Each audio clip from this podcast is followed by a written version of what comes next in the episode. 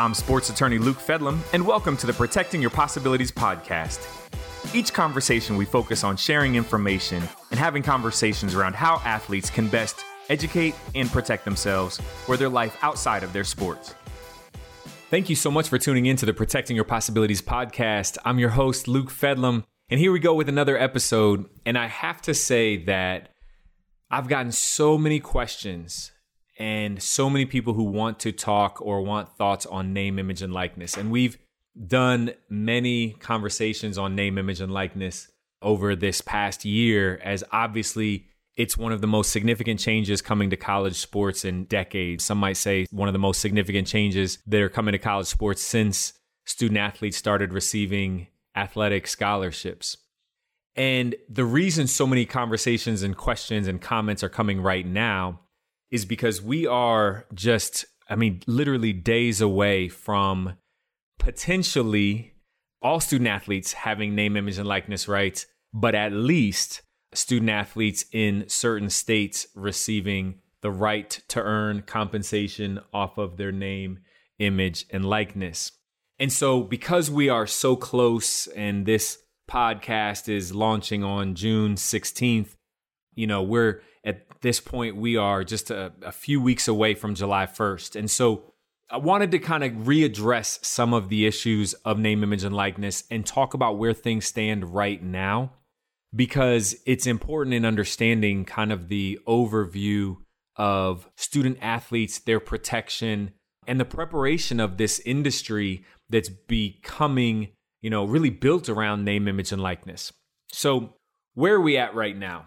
Right now we're at a place where we have multiple states who have passed their own name, image, and likeness legislation. They've passed it into bill, into law, and it will go in effect in those states in July.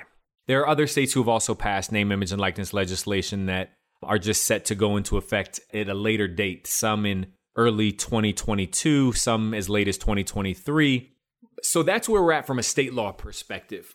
From an NCAA perspective, as we know, just as a refresher, in case you aren't as up to speed on, on where all of this is at, in early 2021, uh, the NCAA was prepared to set forth a series of rule changes that would mark the opportunity for student athletes to receive compensation from their name, image, and likeness. And that was put on hold based on the Department of Justice having some concerns of there being antitrust violations and potential for antitrust violations by granting that authority. And so, what you have then is the NCAA at this point being in a place where it really is important for the competitive balance of the NCAA and its sports and its member institutions to authorize and allow for all student athletes to be able to earn money off of their name, image, and likeness. So the NCAA is scheduled to get together and have this conversation. The council is going to meet June 22nd and 23rd. So we should hear some more information from the NCAA as to what they might do here in authorizing all student athletes to earn money off of their name, image, and likeness. Because if they don't, either if they don't act or if they don't allow for name, image, and likeness changes to be achieved by all student athletes across the country, then you have a situation where the schools in certain states will have a significant benefit when it comes to recruiting, when it comes to retention. And let me just break that down for a second because a lot of times people talk about this recruiting advantage for schools that are in states that have passed name, image, and likeness. And that is most definitely accurate. Obviously, if you're a high school student that's evaluating where you're going to go to school, if you're looking at a school in a particular state that allows name, image, and likeness compensation for its student athletes versus a state that does not allow that or have legislation in place, then it's pretty obvious that there would be a recruiting advantage by the school in the state that allows for name, image, and likeness compensation. But a lot of people don't think about the retention aspect of this as well. And the retention aspect goes in line with a recent change that occurred at the NCAA Division 1 level in particular around the one-time transfer portal rule change, which in essence, allows a student athlete to enter the transfer portal and transfer schools one time without having to sit out a season and wait for any reason, right? And so what you have then then is a situation where if you happen to be a state that has not taken on name image and likeness and does not have legislation in place, you know, you may have student athletes then that get recruited by other schools to transfer and to transfer to a school that is within a state that allows for name, image, and likeness opportunities for student athletes. So again, it's a recruiting issue and it's a retention issue all wrapped up into one. Beyond just what the NCAA might do, we do know that the NCAA was in front of the Supreme Court of the United States earlier this year at the end of March, and we are still awaiting a decision by the court. And the issue that was before the court was not as specific as, you know, name, image, and likeness, and should name, image, and likeness be allowed or authorized, but rather the question in front of the court was very narrow around the ability for the NCAA to limit educational benefits that go to student athletes and whether or not that's an antitrust violation. That's the narrow question. But as we know, the court can take that as far as they want to, and the court may address issues of amateurism, issues around student athlete compensation. I think more appropriate is that we may see the court addressing issues of who is best suited to be able to address these issues around student athletes and compensation or benefits. Is it the courts and the court system? Is it the NCAA? Is it Congress? Right? Because when you think about it, and I, I, did a podcast, a past episode on this, but the NCAA hadn't been in front of the Supreme Court of the United States since 1984, which was the uh, Oklahoma Board of Regents case on antitrust issues. And so the question really does kind of remain who is best suited, right, to address these issues of student athlete benefits and student athlete rights. I think we're going to see that Congress is most likely going to be the one who really acts here, right? And that's this other stakeholder group that we that we have to address. There has been significant conversation at the federal level. There have been proposed bills and discussion around name, image, and likeness and putting together a bill that could potentially, you know, pass both houses of Congress and be signed by the president to become to come into law. And there have been conversations about this and, and proposed bills, you know, even last year in this arena. And what we're seeing now is there are a couple bills that have been presented in this current session of Congress.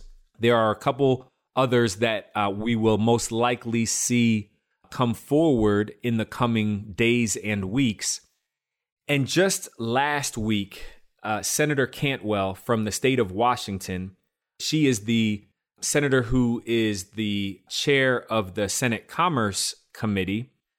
Her committee held a hearing around name, image, and likeness and the possibility of having a single national standard for college athletes as it relates to name, image, and likeness. Because if Congress doesn't act, then you will end up having states who will have their own legislation, their own bills in place. And mind you, there are many states who have either passed legislation, who have said that they will move up their date, their effective date, if there are other states that are able to go into effect and, and their student athletes are at a disadvantage. And there's another group of states that are looking at this from the perspective of how can we push through legislation that can go into effect quickly so that our student athletes are not at a disadvantage either. And beyond just student athletes, really, that the institutions within those states aren't at a disadvantage when it comes to recruiting, when it comes to retaining student athletes. And so, if Congress does not act then you have states that have different nuances within their state legislation, and it's imperative that there is a single national standard if the goal is to have a competitive balance uh, within the NCAA and within college sports. So when Senator Cantwell held her hearings last week. We heard from many different stakeholders in this space. One was Senator Cory Booker, who is from the state of New Jersey, who has put forward a student athlete bill of rights, along with, I believe, Senator Blumenthal from Connecticut, where it really is a, a broad series of rights that will be authorized and opened up to student athletes. And he was very critical of what the NCAA has not done over the past number of years, knowing that this is an issue that has been in front of them for a while and knowing just how much has changed in the business of college sports over the last few decades. So, again, he was able to speak and share some of his thoughts there. Uh, but then we had Coach Few, who's the head men's basketball coach at Gonzaga. Uh, we had the NCAA president, Mark Emmert, spoke along with others as well, some professors, some school administrators, and, and beyond. And, and the point here is, is that at this point, everyone who was called by and part of this hearing and those who asked the questions all agreed that something needs to happen here, right? Something needs to happen in terms of a single federal plan around name, image, and likeness so that student athletes don't have to get into the you know process of researching individual state laws to try to figure out which state might have the most advantageous laws as it relates to name, image, and likeness. And then also so that schools aren't at a disadvantage when it comes to recruiting and retaining their student athletes. But how Congress goes about a single name, image, and likeness system is absolutely up for debate among industry experts across all uh, stakeholder groups of NCAA, of business, and beyond. And so that's where I think it's it's interesting to dive into what those differences are. And some of those differences will lead to challenges in terms of trying to get a a bill passed by both houses of Congress and ultimately signed by the president. There is a significant need for it to happen, but just because there's a need doesn't mean that it will happen. There is obviously, from the NCAA perspective, from Mark Emmert's perspective as president of the NCAA, significant conversation around the protections that the NCAA should receive and its member institutions should receive should there be a single federal standard for name, image, and likeness. The NCAA doesn't want to face significant lawsuits. Institutions don't want to face lawsuits by former student athletes who would see that this change was made and then say, well, this change should have been in place while I was there, and therefore I'm owed some form of compensation. And again, let me be very clear because sometimes this gets mixed up in these conversations around name, image, and likeness. When we're talking about name, image, and likeness, as I'm talking about it through this entire podcast episode and just generally as people are discussing it now who are in involved in this space, we're not talking about pay for play, right? We're not talking about student athletes getting paid by their institution to play sports there. What we're talking about is a student athlete having the right to contract with a third party outside of their institution and receive compensation for their appearance, for the use of their name, image, and likeness, for their coaching, for whatever business purpose that that student athlete engages with that third party. So that's that's what we're actually talking about here. But the NCAA, to my earlier point, is looking for safe harbor protection so that they don't get sued or that member institutions don't get sued by past student athletes or others. There are some people on the other end of the spectrum that want full student athlete rights to be able to get involved in revenue sharing, uh, to be able to create almost an, a union like entity or organization so that there can be collective bargaining. Obviously, the flip side of that coin is that the NCAA and institutions don't want there to be a an employer employee relationship between the school or the institution and its student athletes. So it wouldn't be a, a traditional, you know, union, but uh, to have an organized, possibly 501c4 or some other, you know, nonprofit kind of organization to br- bring the collective student athletes together to be able to have some collective bargaining on certain rights uh, might make sense if you could imagine a some form of video game or some other issue that arises, then you know student athletes might want to be able to come together to bargain as to you know what their rights might be. So again, there is a lot of question and debate and a lot of differences in terms of what this federal single standard of name, image, and likeness might look like. But the bottom line is Congress is going to have to act. Otherwise, we are going to have a patchwork quilt of name, image, and likeness legislation that's held at the state level, and that there's no single definitive organization responsible for the ongoing management and oversight of what this model might look like. Some of the proposals that have been put forward in terms of potential legislation from the federal level could put that oversight in the hands of the Federal Trade Commission, in the hands of a, an independent organization put together specifically to do that work. As you may remember and recall, the NCAA has talked about a third party administrator or TPA, but that's obviously been put on hold as all of this gets worked out. So, a lot is going on right now, a lot more to come.